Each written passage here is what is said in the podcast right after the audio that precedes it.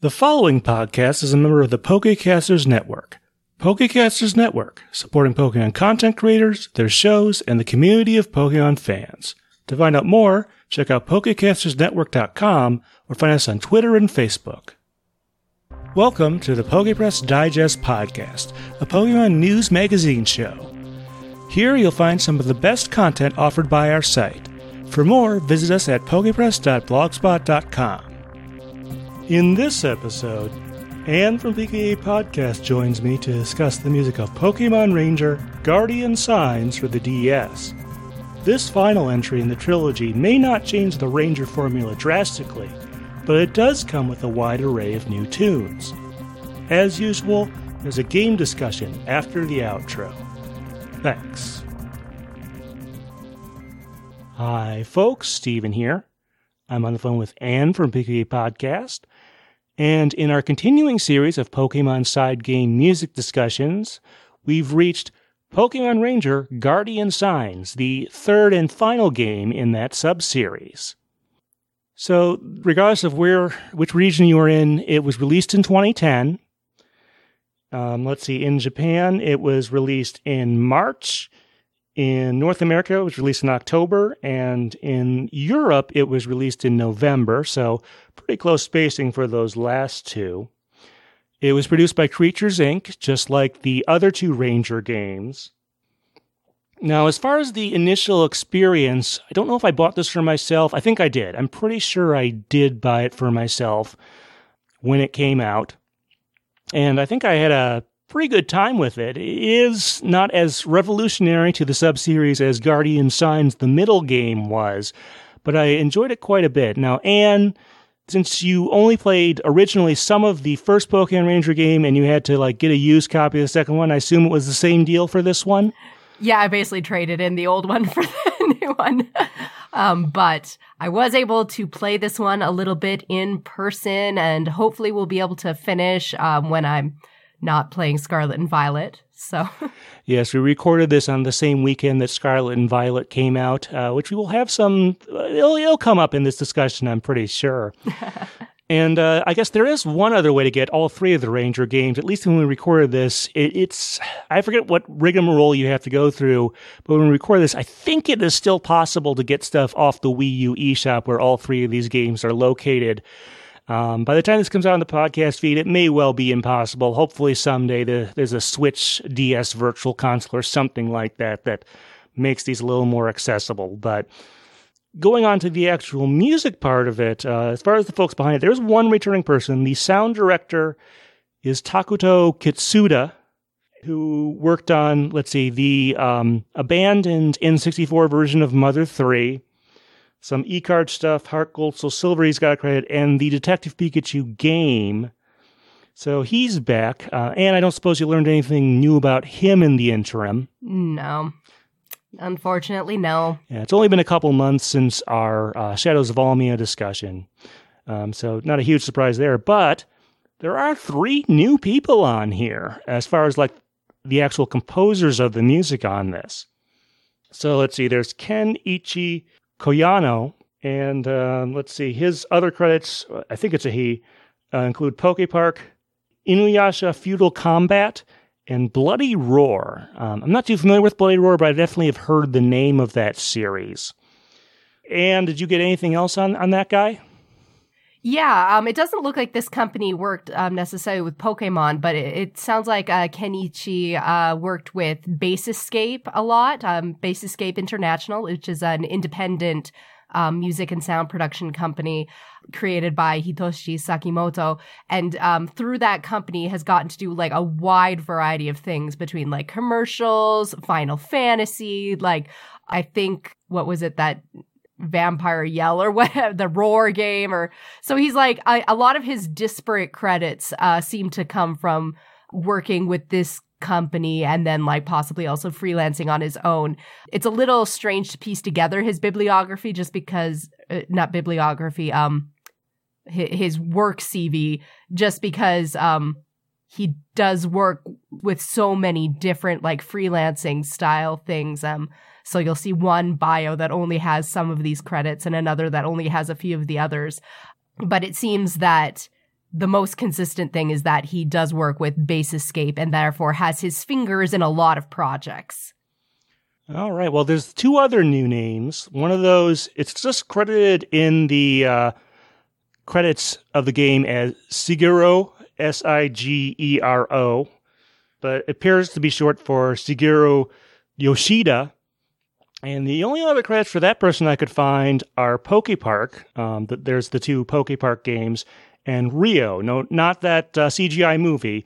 Uh, this appears to be an animated series or an anime series called Rio. Um, and anything you were able to dig up on that one? No, not not much. And I think it's kind of going to be the same for uh, Keisuke Oka. Is that it? I get the impression that a lot of their work is like on commercials and stuff, which can be a lot harder to track down specific credits. Um, but yeah, it's hard to confirm a lot of um, video games and anime that this guy has worked on. Yeah, and you mentioned uh, Kisuke. I, I probably messed that up horribly. Sorry. The one credit I found for that person is what uh, Izuna, Legend of the Unemployed Ninja, which is, is kind of interesting there. But unfortunately, it sounds like yeah, these last two in particular like they've certainly done other musical work, but don't have as much of a paper trail, I guess. Yeah, whatever they're doing uh, for their career is is far less in the public eye, or at least far less um, likely to be put up and compiled on an internet fan page or a bio. So we can only assume they're working, but uh, on what? Who knows? Okay, well then let's sort of talk about the general style of the music in this game. It it to a certain extent does follow uh, from the previous two entries in the sub series in terms of like I think it has more or less the same instrumentation, but I would definitely say, and, and this is probably a result of um, the the new folks who are brought in. It has somewhat of a different direction, I guess is kind of the best way I can put it. Like the instruments are pretty similar in terms of sound and stuff, but they are used differently in part due to sort of the differences in gameplay and stuff like that. Does that make sense, Anne? Or do you have a different take? Ab- absolutely.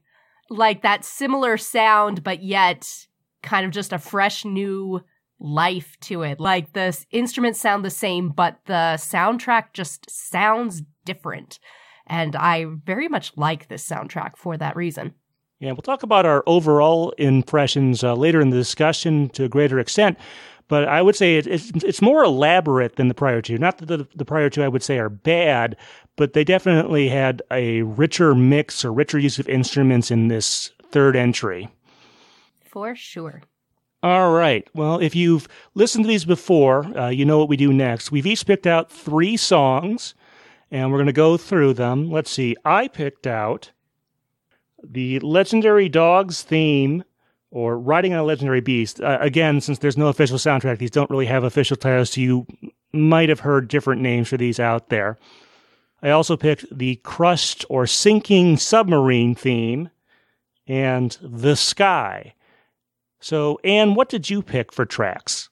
I picked Sky Event, Rasp Cavern, and Sco- ah, Societas theme. I think it's pr- pronounced society. It's obviously a pun on society and tea. Society. They'll make more sense once we get there and we describe this group of folks um, and who they are. Now, I did kind of have to fudge the order a little bit. We try to go in loosely chronological order in the game, but just to keep it from being too many songs by one of us in a row, I did sort of rearrange them a little bit. But we'll start off with Sky Event, which you do hear a couple times in the game, but one of those is right near the beginning. And you want to kind of describe this one?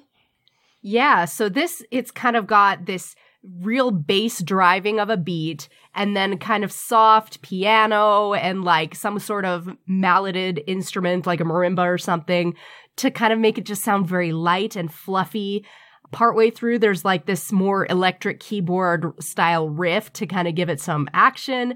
Um, but you just you hear it and you get the visual of of being flying or, or having an adventure up in the clouds.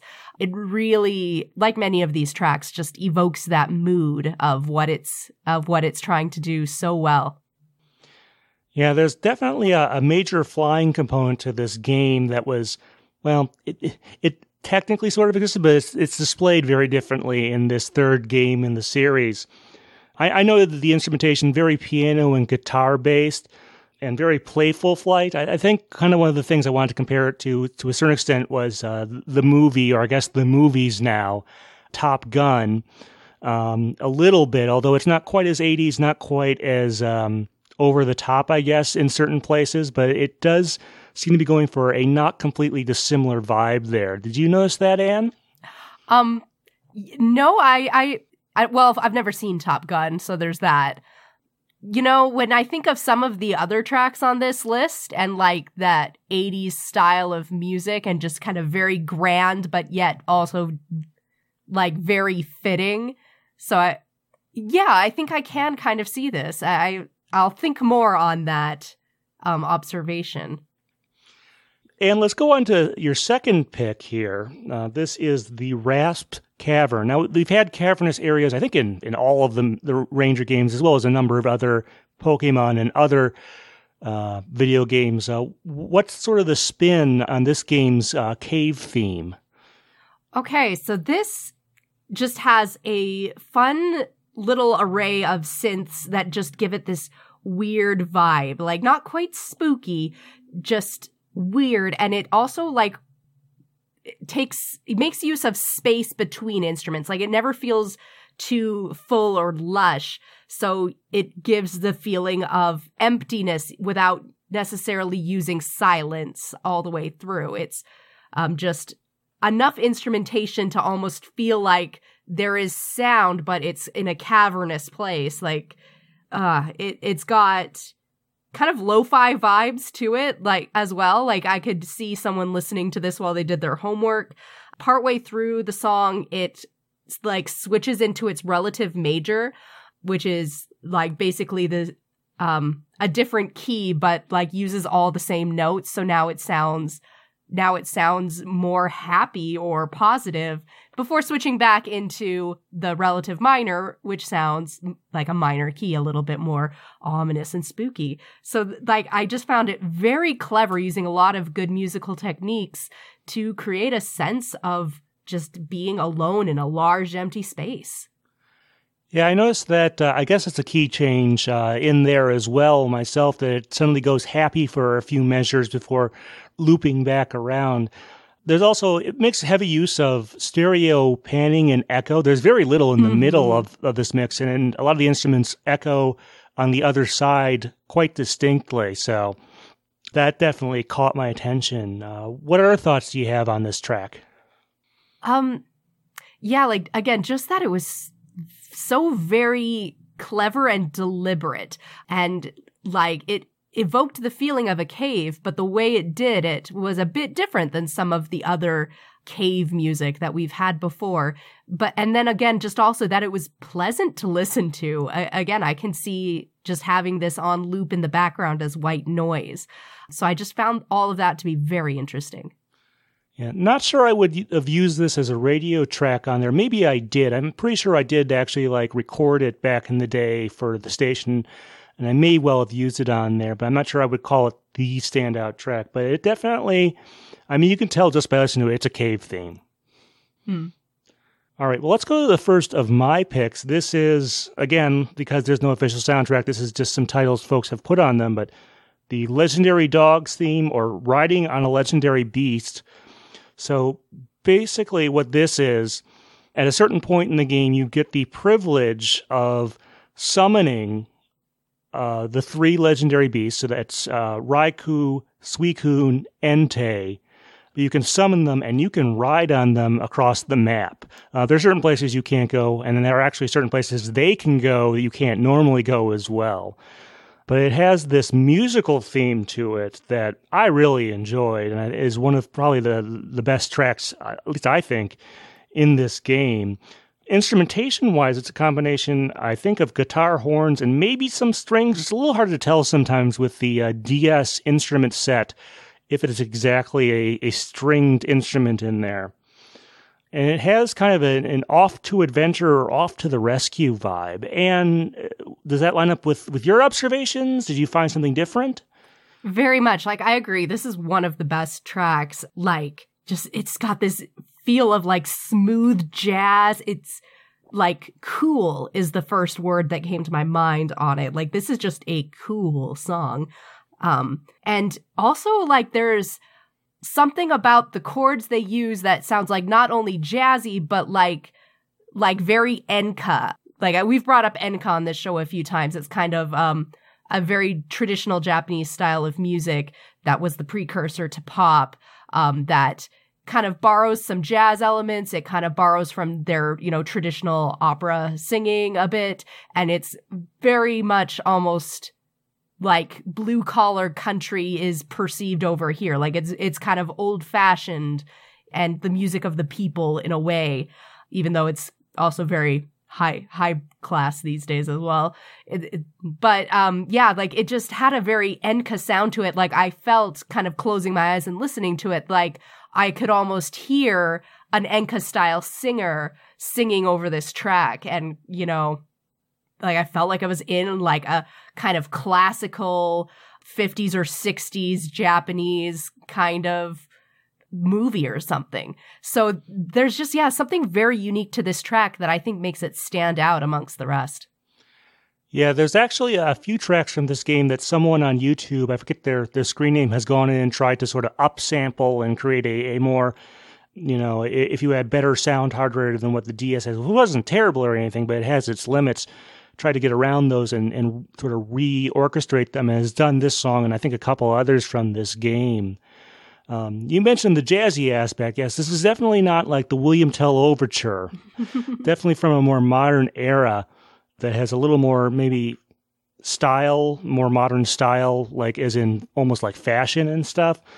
Uh, it's, it's, a great, you know, little mechanic in the game. Obviously, ride Pokemon have technically been around a while. You know, in in the original games, you could surf and you could fly, and and surf definitely had its own music for it and uh, you know ride pokemon are, are, still a thing although it's interesting. I did t- take a look back at some of the more recent examples of ride pokemon like in legends arceus and scarlet and violet both have ride pokemon but they don't actually change the music there. Actually scarlet and violet do change the music in some places just not everywhere. I don't know, Anne, do you have thoughts on, on on those games versus this game or anything like that? I mean, if you had told me, well, I mean, if you hadn't told me that this was a ride Pokemon theme, like, I don't think that that's the first image I'd conjure up. And knowing, maybe it would have been, but like knowing that, like, again, I picture someone rolling up in like a very cool and languid sort of ride. So, like, this is a choice for, um, ride music that is very unusual and very interesting and not something I would have expected. And I like that for it. Yeah, so it is still interesting that they decided to use a, an actual musical theme here, but some of the more recent games, I don't know if they don't want to break stuff up that way or, or what exactly that's about.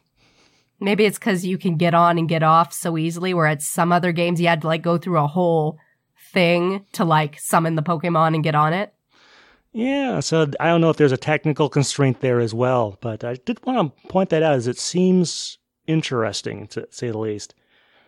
All right, well, let's go on to my second pick. This is the crushed or sinking submarine song. So basically, at some point, mm, somewhat earlyish in the game, you end up on like the enemy submarine or whatever, and you have to go through it. And then when you get to like the helms room, at that point, the submarine like either crashes or, or gets, I don't know exactly what happens, but basically you're in this sort of escape sequence where you have to get out of the submarine within a certain amount of time.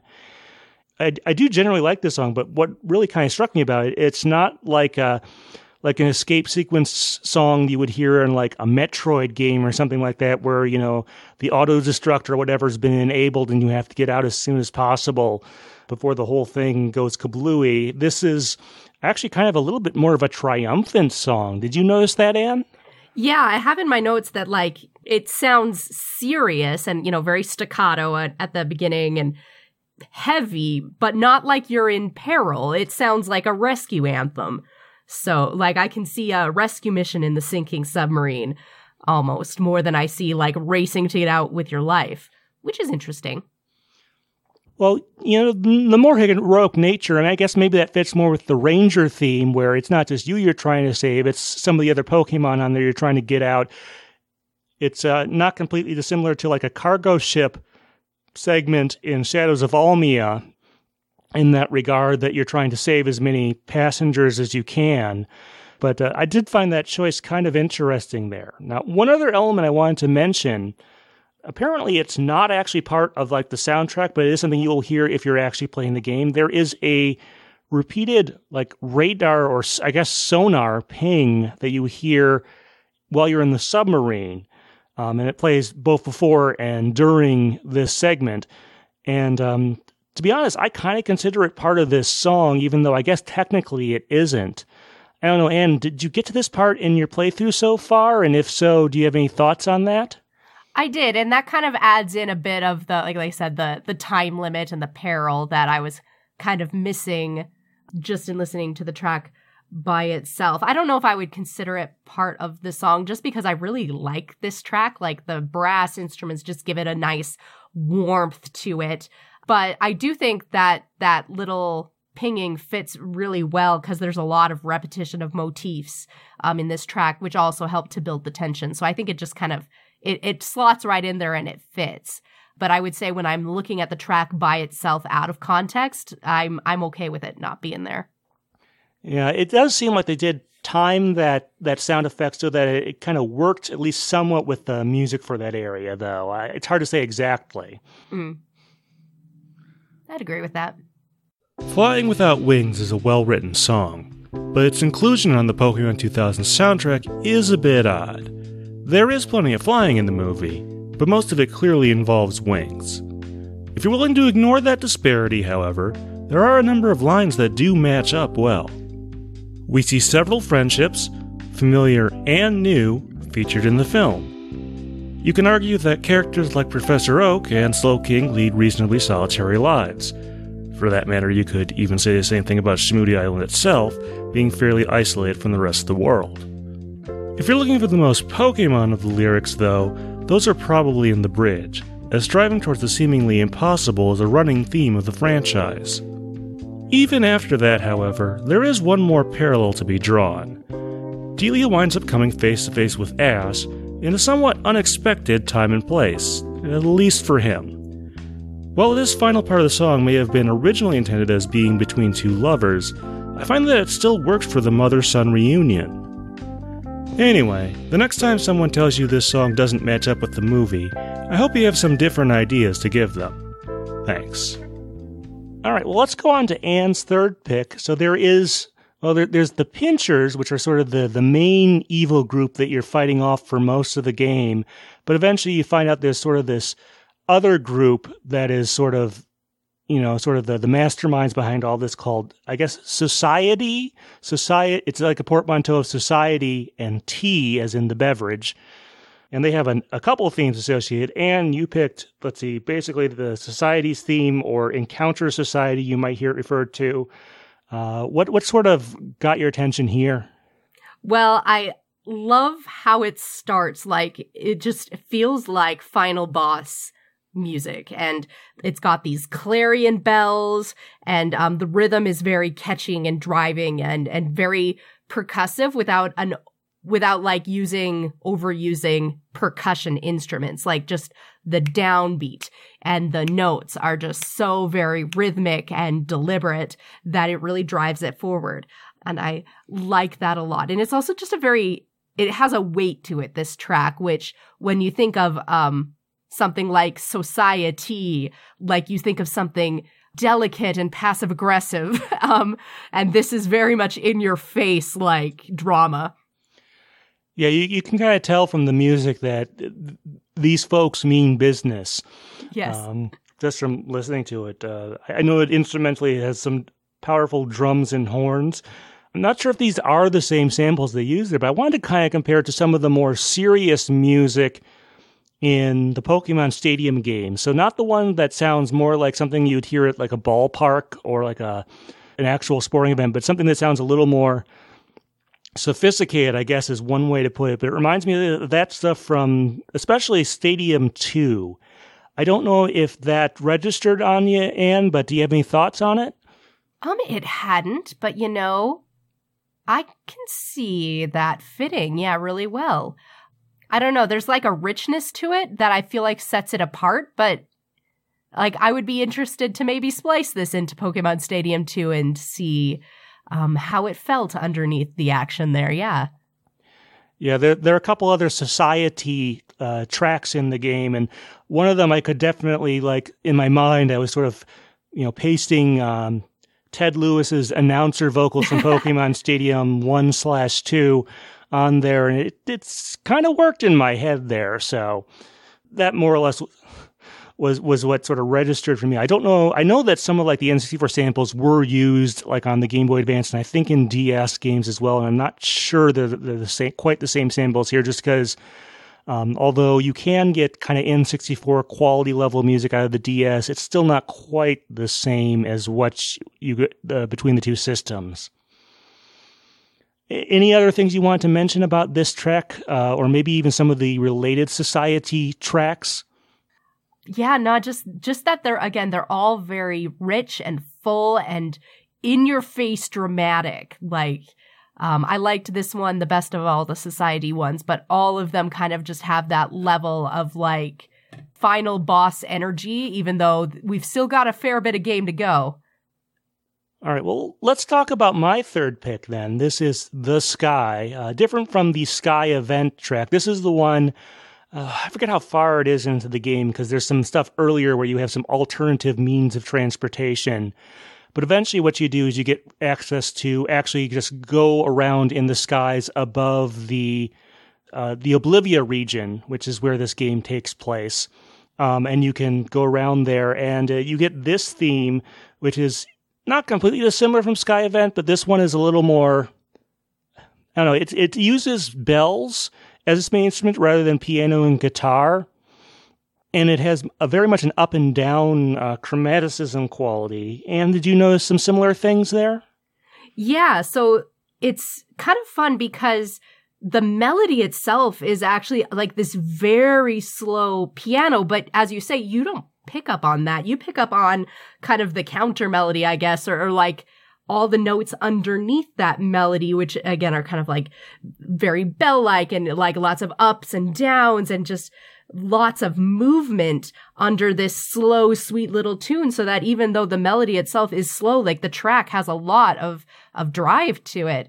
I find that again just very clever. Um, very good use of musical technique to kind of kind of give you the best of both worlds in a way of like having just a, a slow, soft, sweet, up in the clouds, airy feel, but also a fun adventure, lots of movement feel. It's very, very cool. Yeah. One other thing I want to mention with the bells and, and the composition, though, is that um, some folks put some comments on one of the, the videos for this song and mentioned that the, the upward progression there's a, a noticeable resemblance for about four notes to the Fourside theme in Earthbound for the Super Nintendo. Quite a different context there. Uh, Fourside is one of the larger cities in the uh, Earthbound game with some skyscrapers and stuff. So maybe a little bit of verticality there as well. Maybe a bit of a homage since the music director for this game, or the sound director, I should say, also worked on that uh, N64 Earthbound or Mother 3 game that got, you know, shelved and eventually we got the GBA game. But on the whole, the song is its own thing. So maybe that's just a little nod or just a common progression or something like that. But folks have noticed that. Um, I don't know, Anne, if you had any thoughts on that part of it.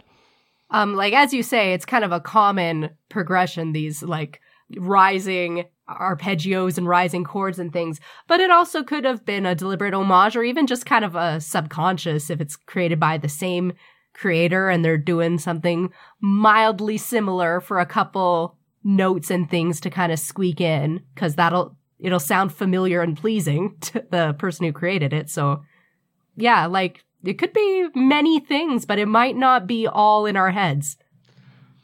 Yeah, you never you never quite know with these things.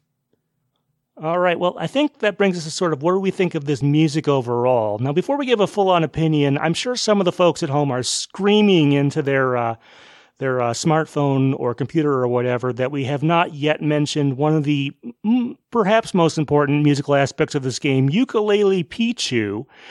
um, this little Pichu that you meet early in the game that has a, a, a ukulele on it. Um, and also actually assists you out in some of the uh, game parts by playing his ukulele to uh, sort of fill up the the gauge for some of the Pokemon in there. I kind of more or less described it there, but what have you thought of Ukulele Pichu as a character, Anne? As a character, they are adorable. You instantly want them as your partner Pokemon. You're happy to go around with them, like, because they're just, they're cute and they've got a ukulele. And what more do you need, like, for your morale? um, yeah, I, no complaints.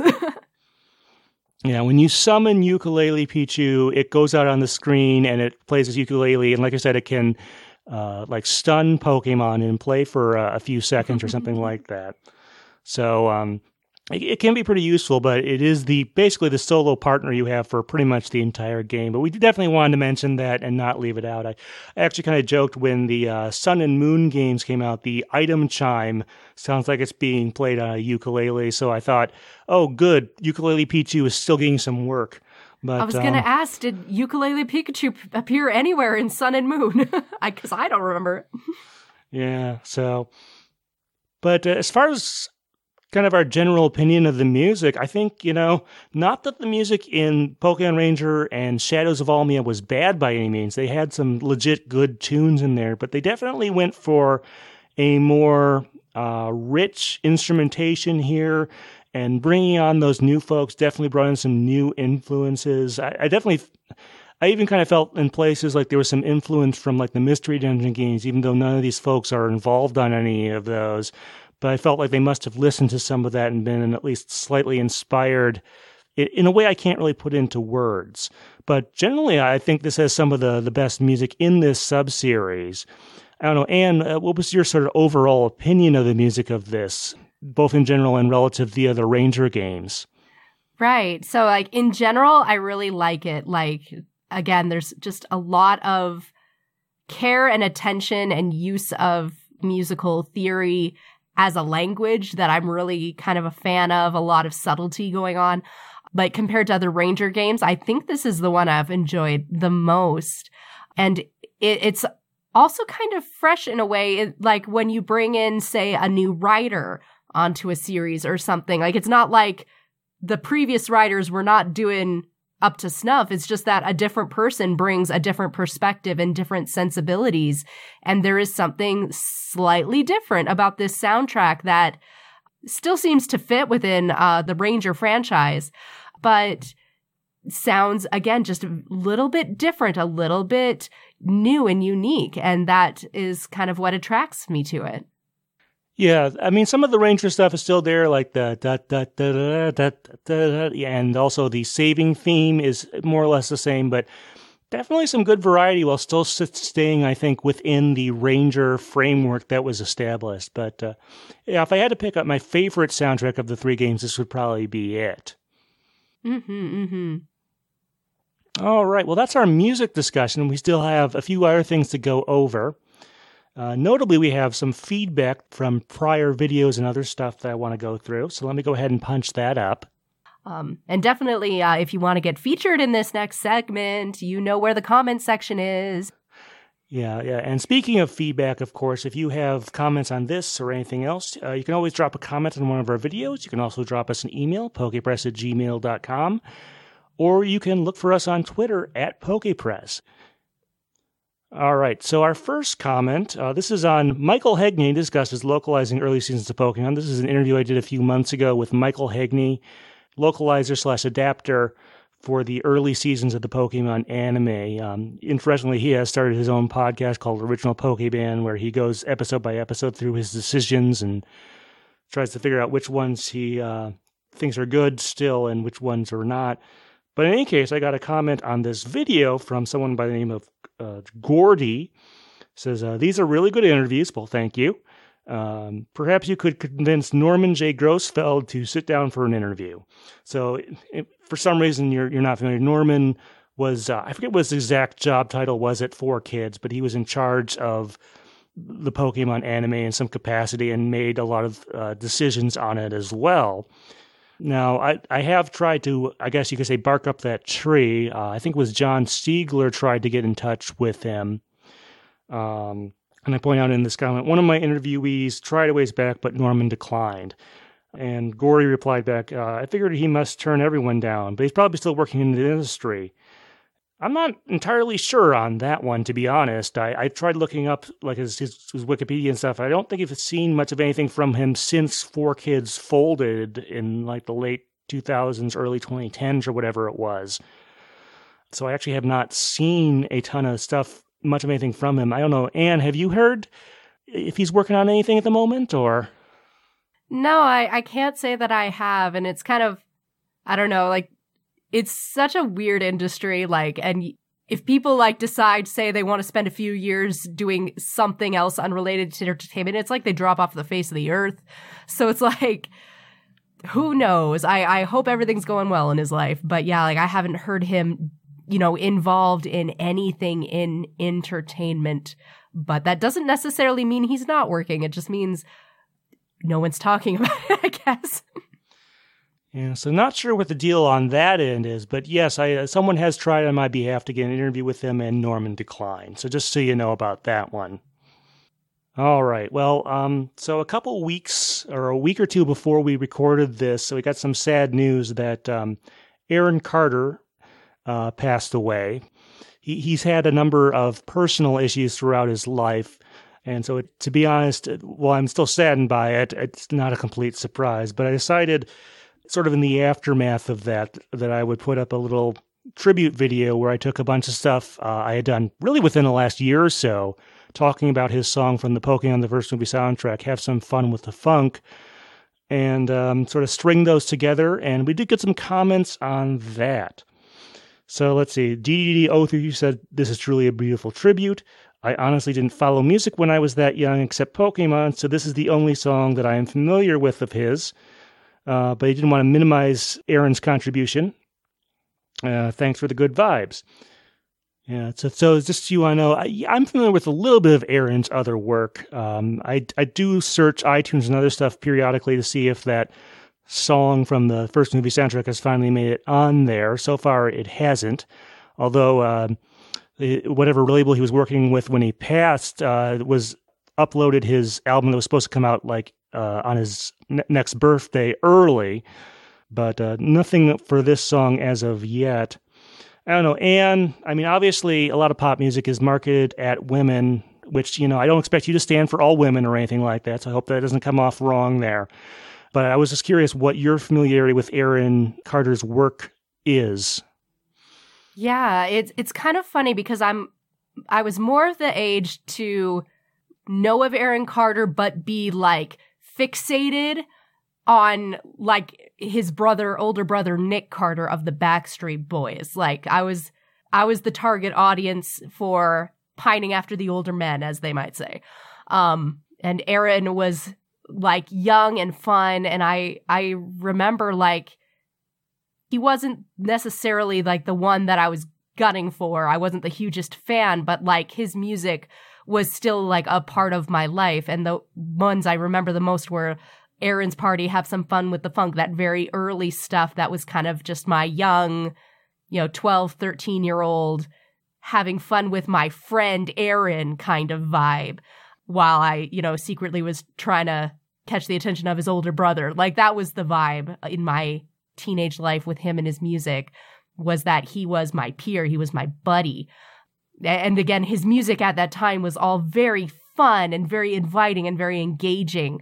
Um, I'm not as familiar with some of the stuff he's done later in his life, but like when I think of Aaron Carter and like his impact on pop culture, like he was the cool kid in class that was your friend and like just kind of brought everyone together. That's kind of the effect his music had on on me at least. Yeah, and I figure, like, I know with the the Pokemon, the first movie soundtrack, they're trying to get like as many popular boy bands as they could, roughly speaking. and obviously, Aaron was on, you know, he was a solo act, but he was sort of on the age wise on the lower end of that spectrum. Um, and then you had obviously folks like NSYNC and 98 Degrees, and I guess at the very top, not you know trying to insult them or anything. You have you know, Blessid Union of Souls, which is more of a young adult crowd uh, type of thing on there. But they tried to sort of fill in all those different things there, and Aaron was definitely a part of that. Let's see, do have another comment on this one. This is from Dwayne Simmons. He says, uh, let's see, the dub soundtrack is so amazing. So it's a little comment there. I sort of replied, they managed to collect a pretty good selection of songs despite most of them not being written for the film. So yeah, Aaron Aaron's song wasn't written for the film. It was recorded a year or two prior. It um, and stuff like that. It was like late '98 or very early '99 or something like that. I, I talked with Paul Umbach, the um, one of the engineers and, and producers and stuff on that song. Um, and he he uh, let us know some some background details on it. it. Was one of the first things that Paul had worked on at uh, Jive Records. Um, I have to say the sort of legacy of the Pokemon the first movie soundtrack. It it's a really good party album in that regard. It has some some really great party songs like like Have Some Fun with the Funk and Get Happy and and Soda Pop, which may not technically have a ton to do with the plot of the movie. I usually sort of associate them with the short, but have that sort of right vibe for it. I don't know. And did you want to kind of elaborate or, or give your own thoughts on that? Yeah, I mean, we've talked a bit on this show like several times about like how it, it's kind of amazing, really, how well some of these songs fit despite not being written for it. But um, since we just came off of like the subject of boy bands, like I kind of want to liken it to kind of the discourse that probably came up in our generation about like our generation put people down for not fitting a particular image like oh the boy bands don't write their own songs that may they're not as talented or you know this singer songwriter writes their own song therefore they're quote better and like my argument against that has always been like when you write a song, you can sing it really well, but like there's a beautiful magic when someone else comes in and sings those same words and brings their different perspective and their different talent to it and creates something new. And I feel like the soundtrack of the Pokemon movie has a lot of that going on where it's like they could have created a, a, track of songs written specifically for that movie about that movie, and maybe it would have been great. But there's this beautiful magic of people combing through songs that already existed, being like, this fits so well. Like, this only needs one little lyric tweak, and suddenly you've unlocked this new metaphor of the movie and like brought this new theme to life. And I think that's something very special. It's an interesting take. Uh, like, like, I said, I just tend I just tend to throw the, the party songs and you know not under the bus. I'd say, oh, they're just for the short, which is very lighthearted for the most part and stuff like that, and they they fit in better there. You know, once you get to New Island and stuff, it'd be kind of weird if if if Mewtwo's uh, Palace or whatever there had Muzak, so that would be. But um, But uh, no, I, I, appreciate like Aaron's song. You know, even if it doesn't fit, it's still a very well produced and performed song, and that's one of the reasons I like it on there. And that's something I, I can say for a lot of the other ones on there. Mm-hmm, for real. All right. Well, rest in peace, Aaron. We will miss you. And I, I guess I, I, have to reiterate one of the lines in that in "Have Some Fun with the Funk" is "This party is too short," and indeed it was. But you left behind quite a body of work and quite an impression. All right. Well, like I said, on a lighter note, our next discussion, we go in uh, North American release order. So our next side game, whose music we're going to discuss, is Poke Park Wii Pikachu's Adventure. So this is a, obviously, as the name implies, a Wii game. It was um, a, a disc-based game this time around, where basically you go to, like, like the actual gameplay is you go around what is a Pokemon theme park and you have to complete various tasks to sort of solve some some issue that comes around at the end. And did you play this back in the day? I did not. Like this is one where I have I don't even have a memory of watching a friend play it or like testing it at a con. So I don't know what happened to this game. no one in my life seems to have played it. Well, I think I remember the sequel, which is a Gen 5 game, a little bit better than this one, but we'll we'll definitely find some music and which was worked on actually by some of the same people who did uh, Guardian Sign, so you'll be hearing from them again. All right. But un- until then, Anne, thank you very much for being on. Thank you. This has been Stephen Reich. All right, folks, thanks. Thanks for listening to the PokePress Digest podcast. We'd appreciate if you rate or review us on your podcast app of choice. If you'd like to find more of our great content, visit our website at pokepress.blogspot.com. If you'd like to contact us, send an email to pokepress at gmail.com or follow at pokepress on Twitter. Okay, well, now it's time to talk about Pokemon Ranger Guardian Signs from a gameplay perspective. So, not as drastic a change as we saw with um, going from the original Ranger to Shadows of Almia. A lot of the changes from that transition do carry over here. You're still doing it where the circles sort of deplete a, I guess you could call it a health bar or a friendship bar or whatever. And your goal is to sort of calm down the Pokemon like that rather than the original Ranger where you just had to make a certain number of circles in a row and that was it. Um, th- there are a few other tweaks we mentioned about the sky area, which is sort of new to this one. Speaking of the sky area, from a from an aesthetics perspective, it actually kind of reminds me a lot of Super Nintendo games uh, could make use of this mode called Mode 7, which was this graphical mode that lets you take like a background and rotate it around. It's sort of the driving force behind certain games like uh, Pilotwings, F Zero, Super Mario Kart. It's also used in a number of other games on the system. I don't know, Anne, I did try to have you look up that a little bit. Did you get a chance to explore what Mode 7 is? I, I was able to look at it a little bit. I, I mean, I can't say I fully understand it yet, but I, I do have a bit of a frame of reference for what you're talking about. Yeah, there's definitely some stuff in this game that you could not do in, in Super Nintendo mm-hmm. Mode 7, at least without some further enhancements um, or some very clever programming, perhaps. but the flying segments of this game, the way the sort of angle shifts a little bit, it's not quite the same as say like a polygonal DS game. It's still feels very sprite based. Um, I assume that at least you noticed that, Anne. Yeah, like, said, not to put you down or anything. But, no, uh, no, you're you're not. As, again, like I say, I can see the difference. I don't know if I like have enough game knowledge to fully explain it, though. But like, yes, I understand what you're saying. so yeah, that that really got my attention when I played this game and gives me a little bit of nostalgia for it. So that's one of the sort of Aww. the big differences is because the game takes place on a series of islands that are disconnected from each other for the most part. Eventually, you do get that thing where you can sort of fly around above everything. Um, and you can actually catch some Pokemon up there, which you need to do for some tasks and stuff like that.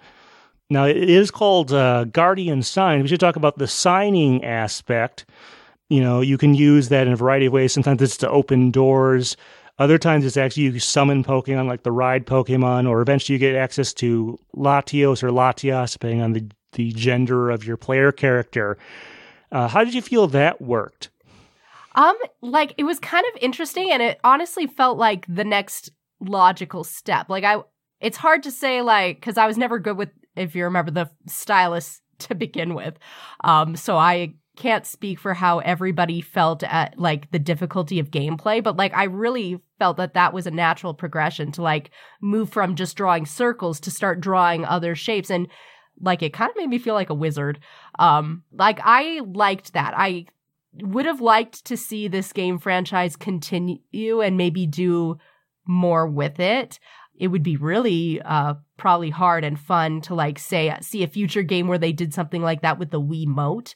But yeah, like to me, it felt like the obvious choice to start drawing other shapes. And I kind of liked that it wasn't something you did all the time, but like, again, for something special, like summoning one of the special Pokemon or something, you would have to draw a particular shape for it. And that was very cool.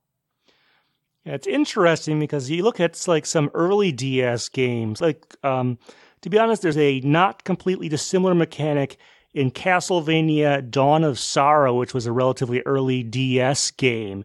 The catch with that, though, is that the rest of the game did not really use the touchscreen very much. So the way they worked it is that to open certain doors and actually to defeat certain bosses in that game, you would have to draw a sign, not completely dissimilar to what's in this game, to actually defeat the boss for real. Otherwise, they would gain back some of their health and stuff like that which people really didn't like, and in, a, in, a, in what was otherwise a very much a platform focused combat game. Um, in this case, you're already starting from a heavily stylus dependent game anyway. So adding the signs on top of that, not nearly as bad. I don't know if you've gotten to the point where you can actually charge up when you're making a sign on there. And in some cases, that gives you, excuse me, stuff like uh, faster flight for the flying Pokemon and some other things. Have you had a chance to, to get that far? I haven't, but I do know that's coming. So I I, I know it's going to make my life easier here in a bit, but no, I haven't actually gotten the charge yet. Yeah, so that's that's another thing out there. All right, well, let's talk about this game aesthetically. We talked a lot about the music being more, um, I don't know if verbose, but more advanced, more detailed, perhaps compositionally than some of the ones. But I think the graphics also got a step up, just a, kind of across the board in terms of the environments and stuff. Look like they have more unique angles, I guess, and more, they feel more organic. Did you notice that? Um, like I don't necessarily about more organic, but like they're very clear. Like I don't know, like it is almost like more detailed, I guess, like more crisp. Um, it, it definitely feels like they stepped up a little bit, and again, just had visuals that were slightly more um, smooth and arresting, and yeah, it's kind of again kind of like the music where it's like it's still within the Ranger world, but it's just uh, that little bit different, that little bit maybe improved, um, slightly different perspective sometimes that sticks out to you in a way. Yeah, it kind of reminds me of the way the graphics sort of progressed on, say, the NES from the very early games to sort of the later games where they did a little better sprite work and stuff. And this one, although the graphics are well above NES level, kind of makes me feel like that as well. Mm-hmm. Yeah, it's like very much in the same style, but like just every game gets a little a little crisper, a little bit more like characterization. You can tell the characters apart a little easier. Yeah.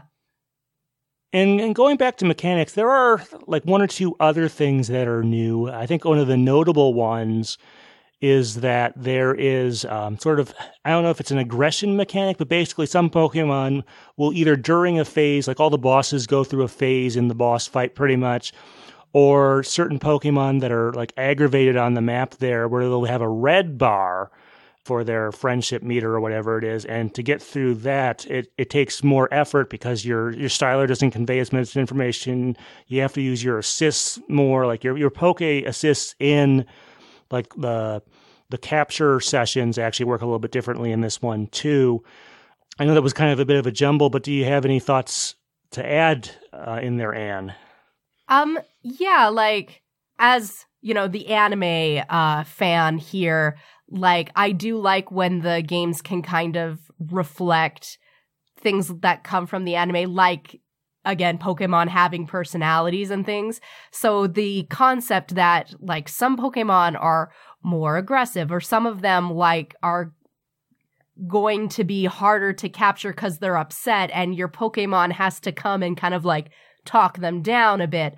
Like I like it when the game can kind of reflect in its mathematical code and like that that emotional aspect of it, I guess.